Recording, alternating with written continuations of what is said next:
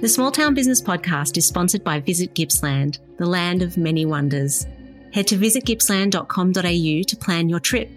Whether it's walking and hiking, or cycling, or driving, camping, fishing, drinking, and eating, you'll be exploring some of the most unforgettable destinations around. Head to their website or get inspired by their social media. All the links are in the show notes.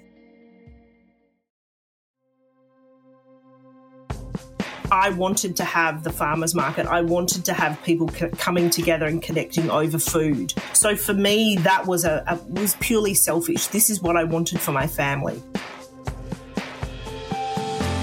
Events can make a huge difference to a small town's fortunes.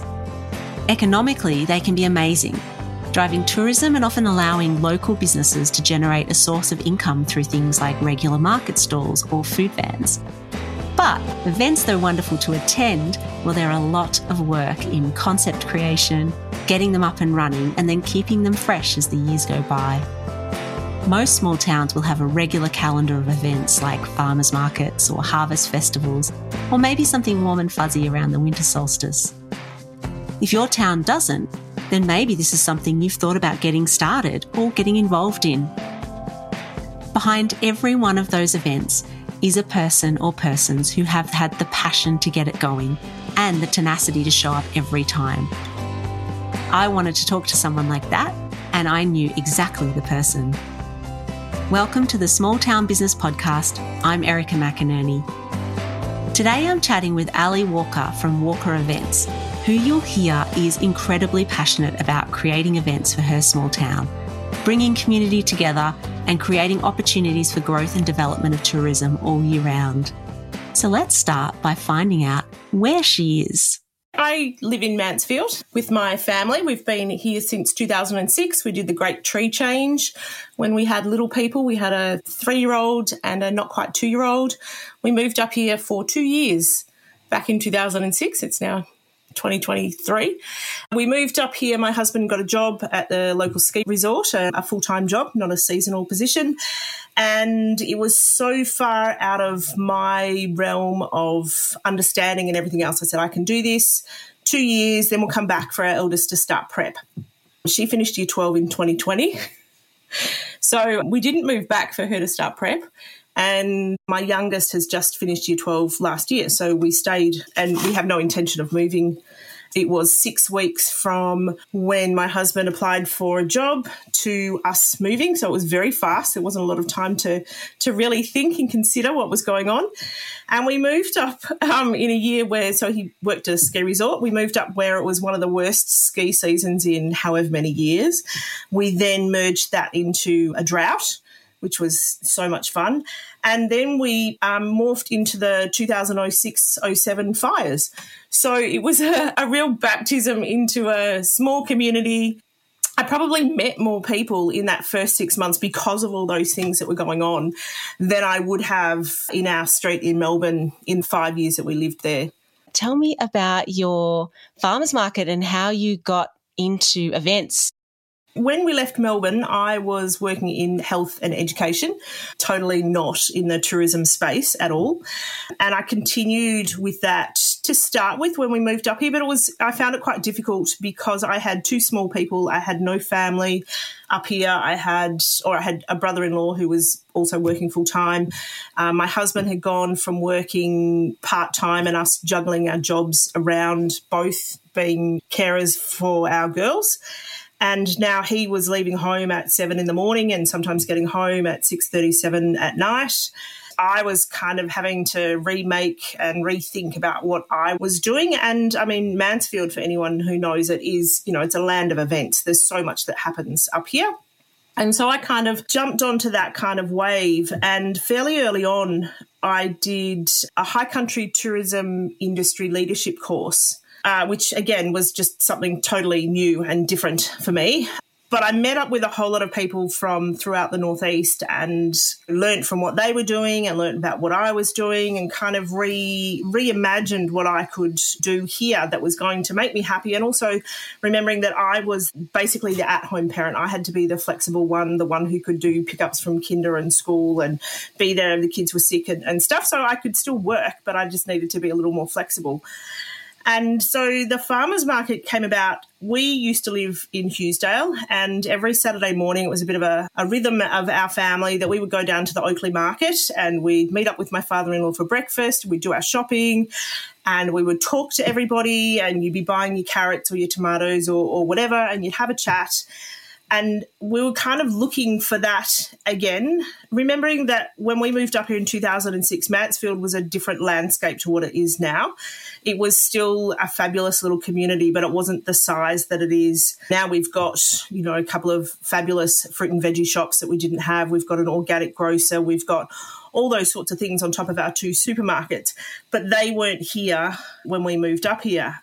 And so I had this idea. It was when farmers markets were starting to come about, and there are actually some markets down in Gippsland that I was following on. They're in the newspaper and, all of that kind of stuff because, you know, we were back pre Instagram and, and those sorts of things. And I had this idea and thought, well, hang on, well, why can't we have one in Mansfield? There was a, a large market from down in Gippsland. And I contacted him. I said, Oh, you know, you're setting up all these markets. Do you want to come and set one up in Mansfield? And he went, Yeah, yeah, yeah, that sounds great. And we chatted back and forth. And then he said, Oh, actually, I'm really, really busy at the moment. I'm setting up this market and that market. Why don't you do it yourself? I went, Huh, really? myself to myself okay so when when we'd been living in melbourne i worked in health and as part of my professional association, I helped organise the conferences and things like that. So I'd had a bit of experience with events, but not about organising food, a food market, a farmer's market. And so I went and spoke to someone at council, and they went, "Oh yeah, you know, this is what you need to do." And um, I started visiting a lot of markets because they're fabulous things to do when you have small people. And so we would go and we'd visit markets, and I'd hand out cards, and I'd say, "Oh, you know, I'm going to start a market September 2009." And I think I started thinking about this in probably the January or February. And I, I, gave myself a date and went, okay, let's do this. And thinking, oh, I might have, you know, if we have eight or 10 stalls, I'll be really happy. And I think at that first one, we had 18, which just blew me away completely. I've got one stall holder who's been at every single market since that first one.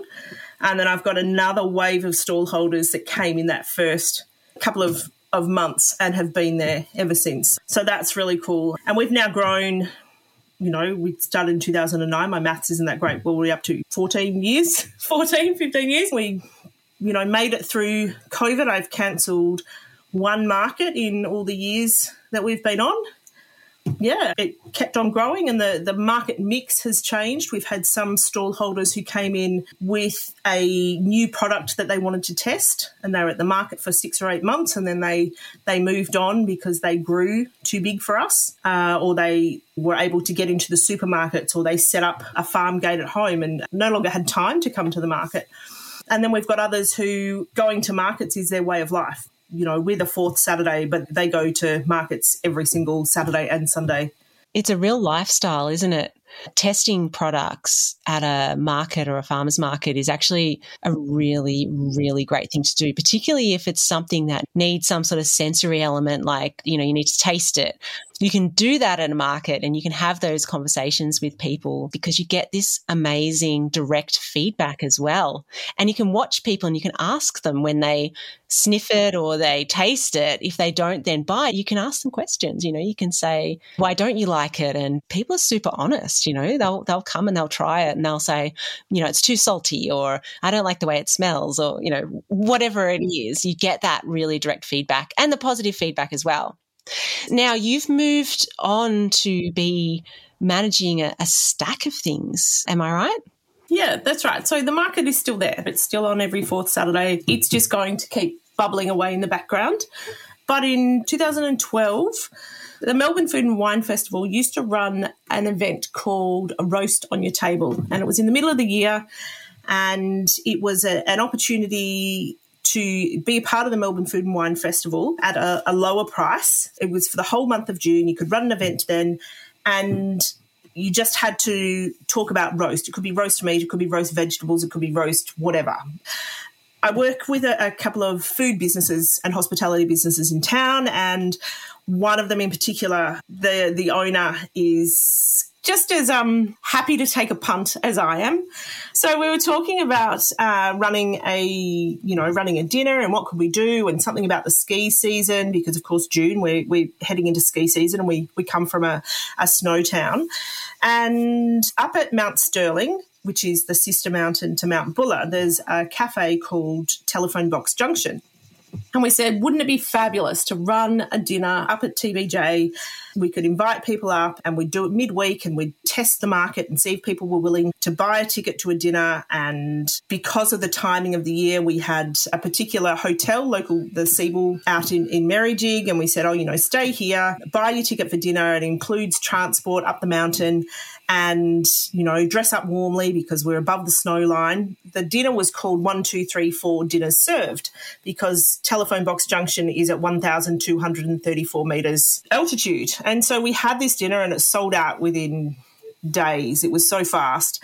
Um, we had probably, I don't know, 25 people. And it was fantastic. There were fairy light, tea lights everywhere and an open fire and fabulous food. And it was, it was magical. The photos that we've got of it, it's just amazing. But it was so much hard work. Because at the end, so at the end of it, you know, we've served up this magnificent three course dinner or four course dinner, and all the guests have left, and we're up there in the cold and the wet, and you know, there was a little bit of snow, and packing, picking up all these stupid tea lights that we'd put around everywhere, and packing that away, and but probably a month later, we forgot about that. We forgot about the hard work that was involved in, in having a, a, dinner like that. And so the next year, when this roast on your table came up, Gil and I said, Oh, hang on, let's do another one. We did a dinner in a shearing shed, long tables, uh, had some music, again, great food, all of that kind of stuff, a big bonfire outside. Again, that one sold really well. Again, lots and lots of hard work, so much setup, so much pack up, all of that kind of stuff. The kitchen set up in a marquee outside and, and serving this fabulous food. Once again, we had really short memories, like little goldfish. And so the year after, we went, oh, you know, let's do this again. Let's do something a little bit quirky, like our first dinner. And so Mount Buller have an inflatable igloo a big branded igloo that they use for a lot of their promotions. And so we asked them if we could borrow it. And so we, they, yeah, yeah, of course you can. And so we brought that down and we put it at the entrance to town near the Visitor Information Centre. And we had a seated dinner for 45 or 48 inside an inflated igloo. So it glowed. It was it was stunning, absolutely stunning. But that one there, I think, was the event that broke us. That was the one. that was the one where we got to the end, and my partner in crime, Gil, said, "Oh, Alli, I, th- I think we're done. I think I think we need to let's just do something really easy."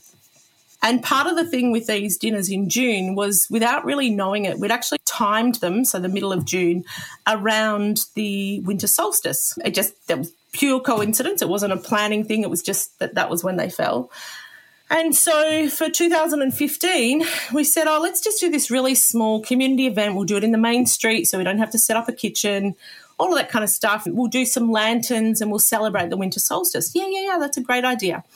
We paired up with the Mansfield Arts Council they support all things art in town and they ran some workshops for people to make lanterns. And the premise was i said come along at i think it was like 5 or 5.30 the sun went down at 5.30 and walk around on the median strip holding your lantern that you've made. And we had some music and we'd found one of the other cafes i think it was or maybe the bendigo bank had donated some money so that we could have free hot chocolates and I thought, yep, this is really nice. This is really little. I kind of expected about 25 of my friends to turn up, and that was about it. And it got to quarter past five on this cold Saturday night, and all these cars were pulling up along the median strip, and people were getting out, and little kids all wrapped up in coats, and they had their had their lanterns, and we had about ninety people, and our local orchestra came and they played and afterwards, I had people coming up to me going, That was fantastic. That was so good. It was something we could do with our kids. We talked about the winter solstice. They walked around with these lanterns. We made this little mini parade. And they said, You, you need to do it again. And I went, Oh, oh okay. All right. Well, we'll try that one again. And the year after, we had a few little issues with insurance. And again, an, an, a local business stepped in and said, Well, rather than hold it in the median strip in the main part of town, why don't you hold it in our courtyard, in the beer garden at our pub? And so, with thanks to Dean and his crew at the Delatite Hotel, I said, Oh, you know, that would be fabulous. That would be so good. And he said, Oh, how many people do you think you'll have? And I said, Oh, well, we had, you know, like 80 or 90. For the first one, I don't know, we might hit 120. Let, let's see how we go. We opened the gate to the courtyard, and again, people just came from nowhere. I think we probably had three or 400 people walking down the streets carrying their lanterns and just piling into the, the gate in the courtyard at the pub. And we were both just standing there going, oh, okay, this, this thing's got legs. This is, this is really big. What are we going to do? and it, it, just continued to grow. And it, we got to 2019, and we had coverage from regional television, and we we at that stage we'd partnered up with Shire Council to do it, and we were in a located in a car park off the main street, and they put we put fairy lights, and we had open fires, and we had it was just a DJ, and we had some local food vendors and we had someone doing a fire fire show and, and things like that. We had maybe fifteen hundred people. It was freezing cold, really, really cold June night to celebrate the winter solstice. It was it was magnificent, and it just totally blew me away. I, I remember standing there watching it, and one of my friends said, "You just you need to close your mouth, Alli. You just, you know, I was standing there with my mouth open, just going, "Oh wow, oh wow, there's so many people." We'd kind of jumped from like year three or year four of the business plan, like right up to year nine or 10 because the, the growth had been so huge. And then, of course, 2020 happened. And i thought that was i thought that was the end. We, we've had this massive big 2019 and then and then nothing. And, and can we come back from that? And then 21 started with such hope and promise. And I went, yep, sure. Connected with my contact at council, who was fantastic. And she was like, okay, we can do this and we can do this. And we've got this much funding to help you out. And then as it got closer and closer and everything started to shut down again, and we were messaging back and forth, and we said, okay, well, we'll get rid of this bit and we'll get rid of that bit. And, and we actually had these magnificent neon installations was the event that you have when you're not having an event because we weren't allowed to have events. And so there was no food on offer apart from what was in the cafes. There was no music. There were no places to gather. The message that we put out was that you could do a lap of town and drive past them in your car. I actually found 2021 to be harder to deal with as an event organizer than completely cancelling in 2020. 2020, it was just like there's nothing. Whereas 21, I was like, we can we can rebuild this. So 21 was really hard, and then 22 we started again, and I I had an amazing grant from Regional Arts Victoria, and I again had support from our local Shire Council, and there was that bit going: Are people going to come back? And they did. they did. We had nearly 2,000 people in June last year, so it was just it was amazing. You said something back there that pricked up my little ears. And that was the words business plan. Now, you're running these events as a business, Walker Events. And I thought, given my audience, there's a lot of small towns, there's a lot of towns out there that don't have anything like this in place that uh, there might be people out there who are thinking about setting something like this up, but think, oh, it's all too hard. And to be honest, when you're describing it, I'm remembering exactly how hard it is. But talk to me about the the business side of things, there's there's obviously there's two ways to go about this. One is to run it as a, as a private organization, and in that case, you take on the risk, um, but mm-hmm. you also take on the reward. And there are ways to make money from things like farmers markets. Yep. Um, the other way, obviously, is to do it as a community run organization. So there's a lot of grants out there. There's a lot of places that you can go to to get advice on setting up. So it sounds to me if you're getting some some grant money for this festival that perhaps that has got an element of that sort of community involvement. Do you have any advice for people out there who who might be sitting there thinking I wish we had a farmers market in town but I'm too scared to do it myself Someone said to me really early on with the farmers market you're never going to make a lot of money from a market. And it's so true. There's so much work that goes into it but I think when I set up the farmers market, so much of it was like it, it was for, purely for selfish reasons. I wanted that kind of event in town. I wanted to have the farmers market. I wanted to have people co- coming together and connecting over food. I didn't want it to be a trash and treasure market. I didn't want it to have homemade articles or, or, whatever. I wanted it to be food. So for me, that was a, a was purely selfish. This is what I wanted for my family. And I spoke to a lot of people at that stage. I spoke to Farmers Market Association. I spoke to people who were already running markets. I asked them what their setup was. I asked them how it worked. And I suppose my biggest concern at the time of starting it up, remembering this was back when farmers markets were a fairly new thing on the on the horizon. And I was really concerned that if I went with an incorporated association and I didn't have a, a really wide group of people that wanted to play this game with me, the rules and guidelines could change. That it would be really easy for someone else to come in and change the direction of what it was that I had set up. And I didn't want to play that game. And so, yeah, I've missed out on, with especially with the farmers markets, missed out on so many grants and possible funding opportunities and all of that kind of stuff because I'm just not eligible for them. But my reason why for starting it up has stayed the same. And so that that's okay for me going forward. But I think the first person to, to speak to would be to one, if you can, go and talk to somebody who already has a market or runs a market and find out about the, the bits and pieces about organising it. And then go and talk to the events person or the tourism person at your local council and say, hey, I've got this idea. I'd really like to, to start this market. What do you think? Do you think we can can do it. And the, the timing of the market is really, really important as well. The reason we chose the fourth Saturday was it was from a stallholder point of view, but it was also to fit in with the way we have visitors to the region. If we'd had the market on a Sunday morning, that's when people are leaving to go home and go back to Melbourne or back to wherever they've come up from the weekend. Whereas if we have it on the Saturday morning, that's when they're looking for things to do. They're out there, they're wanting to buy something for dinner, something for afternoon tea, something to put in a hamper to go down to the river. And so it was kind of a, a two pronged thing that that was going to potentially fit our visitor market by having it on the Saturday morning and then also fit in with, you know, the fourth Saturday because we've got uh, Euroa Market, we've got Bright Market, we've got Benalla, Violet Town, all of those ones that we have to fit in the same cycle with because you only get stall holders when they're not committed elsewhere.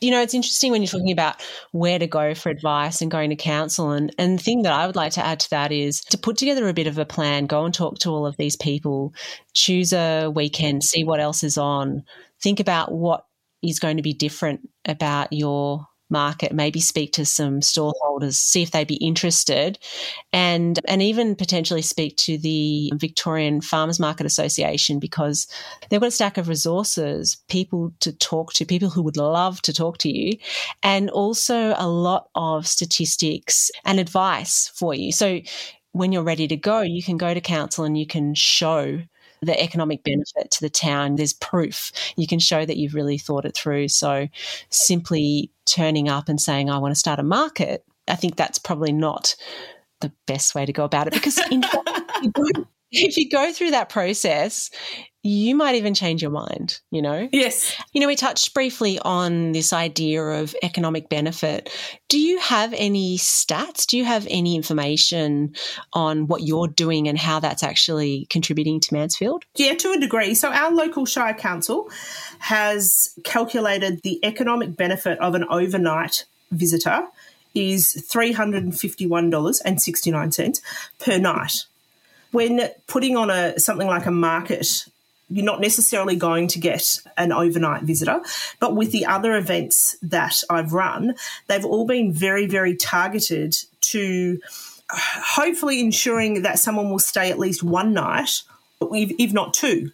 So if, if you were to run an event on a Saturday morning at 11 o'clock, so we're two to two and a half hours, sometimes three from Melbourne, depending on where you're coming from. If you run an event that is on a Saturday morning at 11 a.m., people can still access that event, come up from Melbourne for the day, do whatever the event is and then go home. So whilst they're coming up, they're participating in the event, they're hopefully going shopping locally, they're dropping in somewhere for lunch, they're doing all those sorts of things. They're not actually staying overnight. So you're not getting that ongoing economic benefit. Whereas if you can run a cluster of events. So perhaps a Friday night dinner or a Friday night music or a Friday night something. We've got the Mansfield Reading and Writers Festival, I think they're called. They're starting up for the very first time. They've got their inaugural festival in the start of March and they have a Friday night opening launch event, which has got a music element. Then they've got all of their different author visits and workshops and, and everything else over the, the weekend. So the carrot is there to come on the Friday night because this is fabulous. You know, yes, you have to enroll, but it's also come along. We've got this awesome music, something for you to do, food, accommodation. You need to stay somewhere, do all those sorts of things. And then they've got two full days of events that you can choose to do bits and pieces of. And so if you said, okay, well, I want to do two of those workshops, one on Saturday and one on Sunday, but you might also then go out for lunch somewhere, go out for breakfast, go and wander around the shops, all of those sorts of things. So that economic benefit within the town is not just necessarily connected directly to the event, but it's that capacity to add benefit to the community and the local the local businesses as well. I know having looked at a lot of funding opportunities, grants and things in the past, that particularly from a tourism perspective, if you can show that your event will bring overnight visitors and do more than just bring people in for your particular event, then you definitely stand a better chance of getting some of that grant money because it's it's an incredibly important thing to do to get people to stay overnight. All of the regional tourism bodies are heavily focused on getting people to stay overnight. And even a region like ours and a region like yours, where a lot of the attractions are actually free and outdoors. You know, it doesn't necessarily bring a lot of money into the town. So, yeah, so I, I think that tourism and events and things like that are, are definitely much better for the economy. And making connections with those regional tourism bodies, like they're there to help you. Their premise and their reason for being is to bring people into town and advance that tourism. I know that our tourism body has, I think it's five different pillars. And so they range, there's food and wine, there's snow, but there's also there's cultural and there's historical. So if you can have an event that fits into one of their pillars, they're very, very happy to help. They're very happy to to lead you and say, hey, did you think about doing it like this or or doing it like that? Can you grow this particular event so that it's not just aimed at community? Because I mean, community events are fabulous, but can we grow that event or tweak it slightly so that it actually becomes a tourism event? And then it fits into one of those pillars and then you can work strategically to be able to access those grants and funding that make a great event even even better and bigger. Yeah that's great advice. And if there's anyone out there who's who's listening and thinking oh i wonder what i could do or if you've got if you're sort of sitting on an idea can be really scary when you've got a really good idea, but you're not quite ready to do anything with it. It can be scary to let people in on those conversations. But there are so many people out there, uh, so many organizations, so many people who will want to see you succeed. It would be a really good idea to start having conversations with people and telling them your idea. And and I know from having started things in the past that actually asking for help shortcuts the some of the most painful processes so, Alli, what's the best thing about living and working in Mansfield? Well, at the moment, I'm sitting in our office, which is about 20 metres from the dam. I'm looking out onto a big eucalyptus. I can see butterflies. I can't hear any cars. I can't hear any traffic noise. I can't hear any people noise. I mean, granted, I'm 20 metres away from our house as well, so I'm not hearing any of the noise up there. But I think just having the openness, you know, I can walk outside my house and it doesn't matter whether you're we've lived as, as townies. We're on acreage at the moment. We've been townies as well. And even then, just having that space and having that area around you. I remember very early on when our children were small and joking with someone who lived in Melbourne that our peak hour is between 8.45 and 9 a.m. at school drop off and then again at between about 20 past three and quarter to four at school pickup. And, you know, that's our peak hour. I love it. Thank you so much, Alli. Thank you so much for sharing your story. And I, I really hope that people are inspired to start up to start up an event in their town. And I know Alli would be fair to say you'd be open to having a chat to someone. I know I would be. I know I could definitely point anyone in the direction of, you know, who to speak to and as could you. And yeah, I really hope that there's people out there who are sitting back thinking about their town and how they could bring more people in. More people is more money. And I know that sounds a little bit sort of capitalist or something, but the more money that comes into a town, the better it is for everyone. Alli, do you want to just give us some of your handles or your website? Tell us where people can find you. Uh, so there's mansfieldfarmersmarket.com.au or Mansfield Farmers Market on both Instagram and Facebook. Mansfield Lantern Festival, same.com.au, also on Facebook and Instagram, and I'm Walker Events. So that's if you need any help with organising an event or have an idea, I'm very happy to talk. So you can find me on Instagram, Walker underscore events. Small Town Business was recorded on the lands of the Gunai Kurnai, and I would like to pay my respects to their elders, past, present, and emerging. Big thanks to Chris at Jetstreamer for production and editing support. I'd be talking into a tin can without you. Don't forget to subscribe or follow, and if you like what you hear, please write a review to help me reach more people. Thanks for listening.